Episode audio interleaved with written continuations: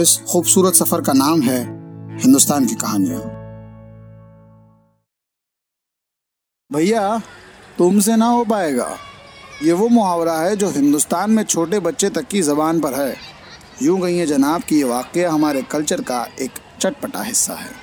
और यही हमारी कहानी का और उनमें बसने वाले मुख्य पात्र का किस्सा भी। राहुल आर्य, हिंदुस्तान के the most decorated artist, Shahrukh Khan से लेकर जापान के पीएम तक इनकी कला के सभी मुरीद हैं, क्योंकि राहुल उन कम लोगों में से है जिसे न हो पाएगा को, हो पाएगा करने में बहुत मज़ा आता है। दिल्ली में बड़े बड़े राहुल आर्य को स्कूल के दिनों से ही पेंटिंग का बहुत शौक था, मगर घर में इंजीनियर्स और सरकारी ऑफिसर वाले माहौल में वो हमेशा थोड़े से दबे दबे से रहते थे। मगर पेंटिंग में दिलचस्पी रखने के बावजूद भी वो पढ़ाई में भी उतने ही अच्छे थे। इसीलिए तो आगे जाके आईआईटी बॉम्बे से उन्होंने अपना कंप्यूटर साइंस में मास्टर्स कंप्लीट किया। उनके सामने अपॉर्चुनिटीज़ की कोई कमी नहीं थी। वो चाहते तो एक आसान ज़िंदगी बसर कर सकते थे, मगर राहुल के अंदर के कलाकार की मंशा कुछ और ही थी। वो बताते हैं, जब वे छोटे थे, तब कार के शीशों पर जमी धूल से कभी लड़का तो कभी लड़की तो कभी न जाने क्या क्या बना देते। और वहीं से उनकी तरबियत शुरू हुई सैंड आर्ट की। एक रोज 2009 में वो इंटरनेट पर एक आर्टिस्ट का वीडियो देख रहे थे और उनका सेटअप राहुल को बहुत अच्छा लगा। तो राहुल ने सोचा, क्यों ना वो भी ऐसा ही कुछ अनोखा सेटअप बनाए? और फिर क्या? वहीं से आगाज़ हुआ Rahul Arya the sand artist का। राहुल हमें बताते हैं कि उन्होंने बहुत सारे टीवी शोज़ को मुंबई में चिट्ठियाँ लिखी और फाइनली एक दिन एंटरटेनमेंट के लिए कुछ भी करेगा नाम के शो से उन्हें बुलावा आया।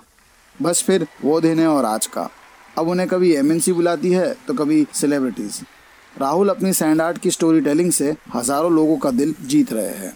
आज जब राहुल से उनकी सफलता के बारे में पूछो तो वो सिर्फ़ इतना ही कहते हैं। आई एम थैंकफुल टू दोस्त जिन्होंने मुझसे कहा, भैया, तुमसे ना हो पाएगा। नमस्कार इंडिया, मेरा नाम है राहुल आर्या। इस बार लॉकडाउन में कुछ अच्छे पल मिले। वहीं कुछ दर्दनाक मौकों से ये भी मैंने सीखा। कि समय की प्रवृत्ति है बदलाव। जैसे कि black lives matter mental depression और मजदूरों की तकलीफों जैसे अनेक मुद्दों ने हम सबको अपनी गिरबान में झांकने का मौका दिया।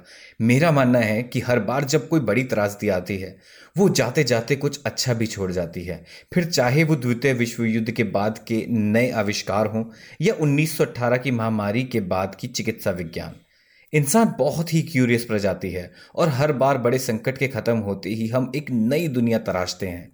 तो मुझे आशा जो है, वो आने वाले भारत की न्यू जनरेशन से है। उनके हाथ में नए भारत की मशाल है। इसी के साथ जय हिंद, अपना ख्याल रखिए। Stay safe stay home Rahul Arya, नमस्कार।